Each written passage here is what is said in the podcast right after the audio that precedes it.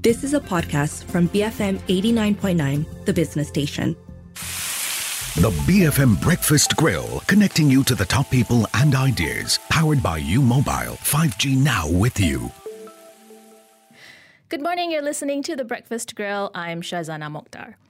While all airlines were badly hit by the COVID 19 pandemic in 2020, for Qatar Airways, the global shutdown came on top of a blockade imposed by neighboring countries on Qatar that limited its airspace use in the region since 2017.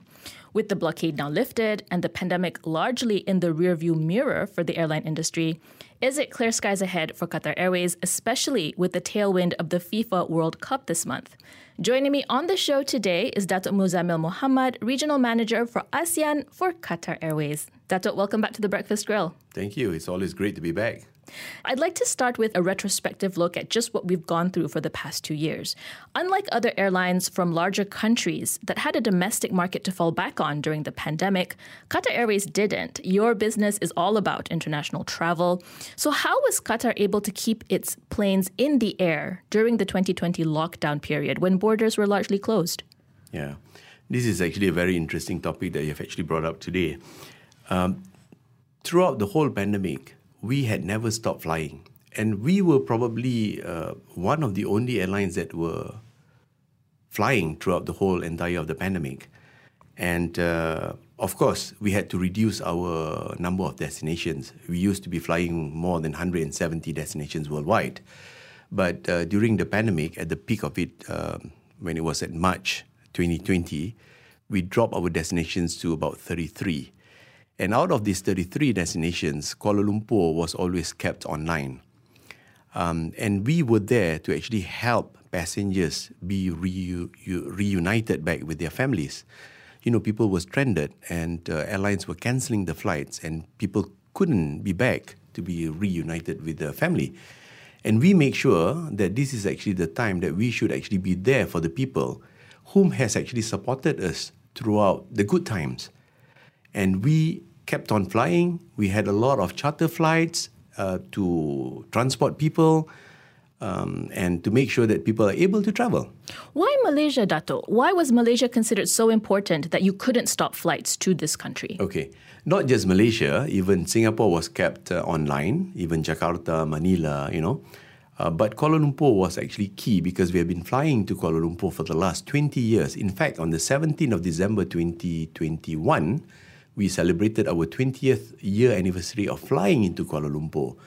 And uh, Kuala Lumpur, again, the other unique thing about Kuala Lumpur then was because KLIA allows people to transit through KLIA, whereas Changi or Jakarta, they actually do not allow people to transit during this pandemic. Mm. So we actually make use of it to make sure that people are actually able to fly to neighboring countries via Kuala Lumpur. I see. Okay, so there was a very strategic reason as well, in addition to the long ties that Qatar Airways has had with the uh, Malaysian uh, partners. Now, the 2020 COVID 19 pandemic came on top of the blockade that was imposed on Qatar by other Gulf countries since 2017. When we spoke to you last on the Breakfast Grill, um, you discussed how Qatar Airways was trying to build resilience amid the blockade. Did the pandemic undo these efforts or make it more difficult for Qatar Airways to, to handle that? These two, I mean, they were both negative events essentially. Well, it wasn't actually because, you know, like what I've said earlier, way back in 2018 when we spoke about the uh, blockade, the blockade has actually um, basically teaches us to be more resilient. And we were actually faster to actually uh, react towards the situation. So during the blockade, what happens is that we accelerated new destinations that we had actually planned uh, to actually uh, start flying later, and we brought it forward. And one of it was actually Penang and Langkawi. We were flying to Penang and Langkawi uh, in 2018 and 2019. And when the pandemic kicks in, um, and there was a, a lockdown everywhere in the whole entire world, that was when we made the decision to actually continue to fly rather than stop flying, like many other airlines have actually decided. And that helps us and it also helps um, us to actually make sure that our brand is actually now um, well known and being uh, an airline that people can rely on when they really need to travel. Mm. And, and, and you know what? Just because of that, we actually made a record profit uh, for financial year 2021, uh, we made a 1.54 billion US dollars profit, which was never seen before and by many other airlines. So, do you, you think that this is on account of um, Qatar Airways keeping itself in the air, being being that lifeline for passengers that needed to travel um, abroad, travel internationally? Is that is that the reason for the reversal of fortunes for Qatar Airways um, in 2021? Yes, definitely. If you keep the planes in the air, you definitely make money, right? But um, to do that, that wasn't free for sure. that uh, must have had you must have had to channel funding um, from somewhere, and um, the airline is wholly owned by the Qatari government. So a substantial chunk of uh, funding during the pandemic to keep planes afloat must have come from the government. How much support um, did Qatar Airways receive to stay afloat? Well, we had some support definitely, but uh, that was the only one that we had, uh, and the rest is actually self financing. Mm-hmm. Can you give me a split? How much was um, funding from the government? How much was self financing? Is there a percentage split in which you can share? Um, well, I, I don't remember offhand, but it was like really, really minimal. Um, and because we have always been making sure that we operate to make sure that we are profitable. Does the positive momentum extend to the Malaysian business? Because based on available records, Qatar Airways made a loss before tax in Malaysia in uh, financial year 2020. Did this trend continue in 2021 and 2022, or has it also seen a reversal of fortunes? No, like I mentioned, we have actually made a record profit uh, for the group, for the Qatar Airways, uh, which was 1.54 billion US. And we hope that this year we will continue to be able to record profit again with the FIFA coming up. But with uh, in just zooming on the Malaysian operations, mm-hmm. is it also in the black? Yeah, because we don't we don't actually really have a profit and loss for a country basically. So because we consolidate it into as a group, so Malaysia is actually considered as just a branch office uh, mm. of Qatar Airways and the same goes with the rest of the countries that we fly to. Okay, so there's no distinction of such in terms of revenue flows, which contributes more, which contributes less. Uh, we, we, well, we do have in terms of if you're talking about like point of sales, right? Uh, like um, revenue targets and so on, of course. And and I can tell you that we are actually way ahead of our target for this year, and we were also doing very well last year during the pandemic. Uh, because during the pandemic, while others were not flying, we were capturing a higher market share because we were probably the only one that people can actually fly um, and go through Doha to get to as far as even Argentina. Mm-hmm. You know, um, and that really helps. And uh, the brand recognition is actually important. And like I said, uh, not only that we fly people from one point to the other, but we also make sure that people fly safely mm. and hygienically because of the COVID. People tends to be a little bit more uh, worry in terms of whether it's hygienic or not, right? Mm-hmm. Okay, so uh, Qatar Airways has managed to put all those procedures and guidelines in place to reassure passengers. Um, I'm wondering how much of um, Qatar Airways' ability to um, stay open during the pandemic was also due to your cost cutting efforts. So, Qatar Airways laid off over 13,000 staff during the height of the pandemic. Did this also affect the Malaysian operations here? Well, it affects uh, most of the countries. So basically, it was not something that we wanted to do just because of COVID we actually had this what we call the transformation plan, which was planned, you know, way ahead before the COVID kicks in in 2020. So what happened is that with the COVID, we actually decided to accelerate the plan. So we actually brought forward, just like when I spoke about the blockade, we brought forward uh, the plans to actually start flying to new destinations. The same we did with this transformation. So we actually brought it forward. Uh, we reduced some numbers of uh, employees because we wanted more employees to do multitasking uh, which we are better off today. And uh, with the World Cup coming up, we're actually employing at least another 10,000 more people mm. to, to cover the shortage. Okay, so you're saying that um, cutting down on staff has always been the plan. Yes. The pandemic just accelerated it. Did you have to cut down more than you expected because of the pandemic? No, we did not. We actually go according to the plan that we had in 2019. Okay. And as you said, you're now looking to rehire more or hire more people back on because of the World Cup taking place later this month. Are you facing difficulties in recruiting staff? Because we have seen other airlines, other airports that, um, you know, are facing difficulties in bringing back staff that had left. Um, is that something that you're experiencing on, on your end? Yeah, actually, this is not just in the airline industry. Even many other industries faces the same thing. And not only just Malaysia, even when I was in Singapore, I also find that it's actually quite difficult to actually recruit the right person. Recruiting people is not that difficult, but getting the right person to do the job that you want is actually a bit difficult. I guess uh, when the pandemic hit um, in 2020, um, our industry was actually the worst hit. Uh, you know, talking about travel industry, uh, hospitality, you know, tourism, and so on. And those people who have actually lost their job during that period, uh, I think they are scared to come back. And they would have probably got something else to do, or they are better off doing an online business and so on.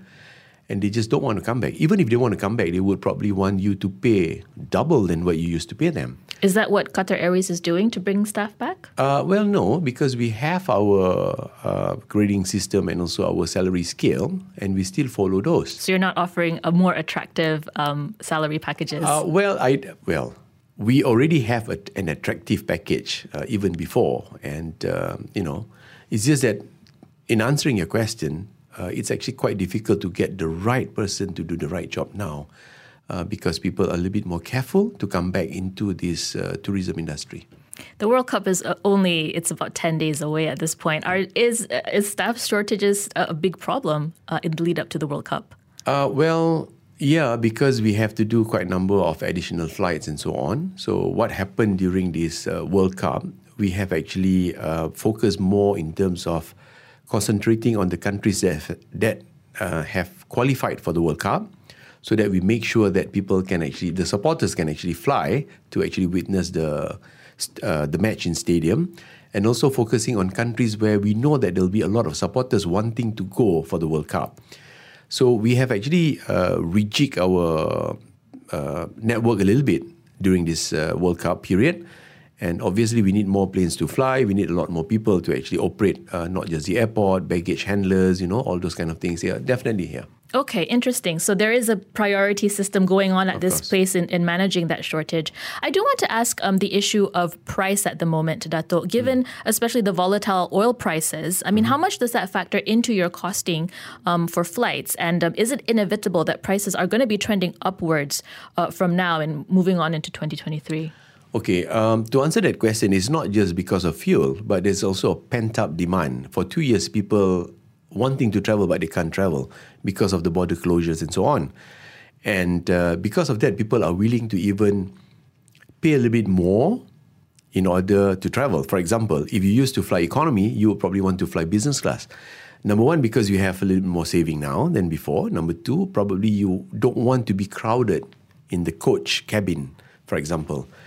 And because of demand and the supply is actually slightly lesser compared to before because shortage of pilots, shortage of cabin crew, uh, shortage of, uh, like you rightfully said, uh, manpower at the airport and so on.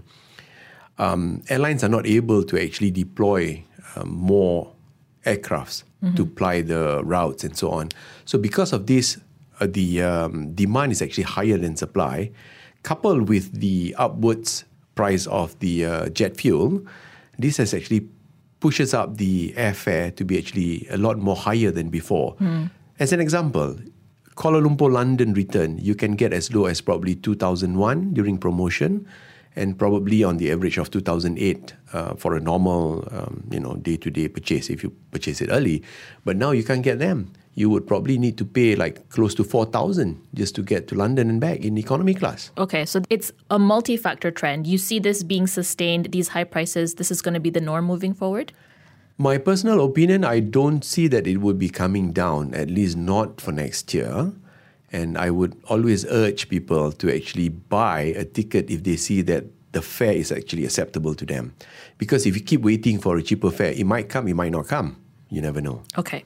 I'm speaking to Datuk Muzamil Muhammad, Regional Manager for ASEAN of Qatar Airways. After the break, we're going to discuss the opportunities that Qatar Airways is exploring with Malaysian partners. Stay tuned, BFM 89.9. You are listening to The Breakfast Grill, brought to you by U Mobile. 5G now with you. You're listening to The Breakfast Grill. I'm Shazana Mokhtar. With me today is Datuk Muzamil Muhammad, Regional Manager for ASEAN of Qatar Airways. Now, Datuk, Qatar Airways expanded its code share agreement with Malaysia Airlines this year. And as you said, building on 20 years of flights coming into Malaysia from Qatar. Now, Malaysia Airlines is the only Southeast Asian carrier that Qatar Airways has a code share with, if I'm not uh, wrong. Why choose Malaysia out of the many options available in the region? Um, like I said, Malaysia is actually important to us, and we have been flying to Kuala Lumpur for the last 20 years. And uh, we flew to Penang and Langkawi in 2018 and 2019. Now, that has been suspended temporarily because of the COVID, right? But Kuala Lumpur has always been online. Now, uh, because of the FIFA coming up, um, we had shortage of aircraft as well because I mentioned earlier on we need to prioritize and rejig our network strategy to make sure that fans who really wants to go and support their country that qualify for the World Cup are able to fly. And number two, countries where you have a lot of fans that wants to fly to Qatar, they are able to do so. Now, but we need to keep Malaysia online and we need to make sure that we have the right frequency out of Kuala Lumpur. Mm-hmm. Now, we used to do three flights a day out of Kuala Lumpur into Doha. And in order to do that, the only partners that we have rightfully would be Malaysia Airlines because they are the national carrier for Malaysia. And number two, uh, they're also the oneworld partner, which is actually our strategic alliance. And it would actually be easy because we already have a code share partner. Um, we already have a code share agreement with Malaysia Airlines. Mm-hmm. And expanding it beyond would actually just be getting back to the table and discuss. And with that, we have actually gotten Malaysia Airlines to actually um, operate two flights a day out of Kuala Lumpur into Doha. And we fly only one times a day out of uh, Kuala Lumpur into Doha. So we still keep three flights, but we are able to free two aircraft because it's now taken over by Malaysia Airlines. And that free aircraft we can actually use for the strategic network rejigging for the World Cup. I see. So there is a rhyme and reason to why this code share was expanded and why Malaysia Airline is given more um, flights to Doha. But how? What are the terms of the code share then? How long will this arrangement last? Will it continue even after the World Cup has ended? Yes, it is actually planned to be continued. And in fact, if you book now, two of the flights are still going to be operated by Malaysia Airlines. Will there be any look to expand more flights from the three currently going on, or is that not on the cards at the moment? Of course, uh, we always look at uh, demand and supply, and whenever that we feel that it is the right time, and we of course we have the assets, i.e., the aircraft, to deploy, we will always do that. One thing that has been pointed out to me Qatar Airways is consistently rated as one of the most luxurious airlines um, in the world. You're well known for your top notch luxury service. Malaysia Airlines isn't quite in the same league, you know. So is this a marriage of unequal partners? Is that accurate to say? and how how how does that work then?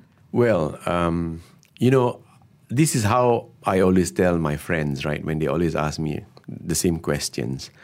Malaysia Airlines is actually not a bad airline. You know, um, their product is actually equally good. You know, in that sense of their own, right? I mean, they serve good satay on board if you're flying business class. You know, even the nasi lemak tastes good. You know, it's not like before. You know, um, but then again, you can't compare those two together because it is actually of a different league, right? But what is important is that when you fly between Kuala Lumpur, let's say to Manchester, you can actually opt to fly a Malaysia Airlines aircraft from Kuala Lumpur to Doha, where you can then transit at our award-winning airport, Hamad International Airport, before you are actually being flown to Manchester on a Qatar Airways aircraft. So um, you can't really compare in that sense, right? Because, um, like I said, it's actually completely different. Yeah. So, in that case, because Gulf airlines in general are seen as very luxurious, right? Does that mean that what you're really competing on then is just price point? You're offering these options to customers um, at a lower price point where they can enjoy some part of the way in luxury and other parts of the way in semi luxury? I wouldn't say um, lower fares. I would always say a competitive fares is always being put in the market all the time so that uh, people can actually choose.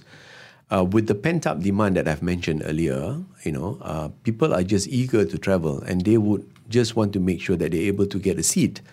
Getting a seat nowadays is actually not easy, you know, uh, and if you decide the very last minute, you would probably not be able to even get a seat. And uh, it has always been like that since the border reopened. Uh, that's what we have seen.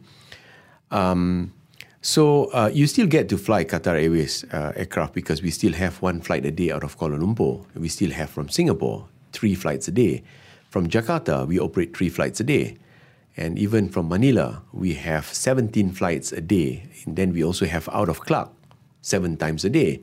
and we also operate into Cebu. So let's say if you, let's say for example, um, there, there, was quite a number of people who have actually personally called me because they couldn't get seats uh, into Doha for the World Cup, and I gave them alternative. I said you can always fly out of Singapore, and they are, they were able to do that. Even there are people who are willing to even travel to Jakarta to catch a flight out of Jakarta into Doha. Okay, so you're saying that um, there are options. That there are options. For, for the options. for the willing, there are options to consider.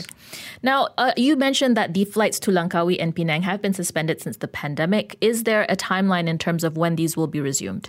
We don't have a timeline for now uh, because number one, like I mentioned, we are also short of aircraft, and uh, I, I guess it will take a little bit of time before the demand can actually be that very high for us to actually reoperate. Yeah. So it's acknowledgement that there's really no demand for these routes at this Uh, point. th- there is, but it is actually not as much as before in 2019 for places as exotic as Langkawi.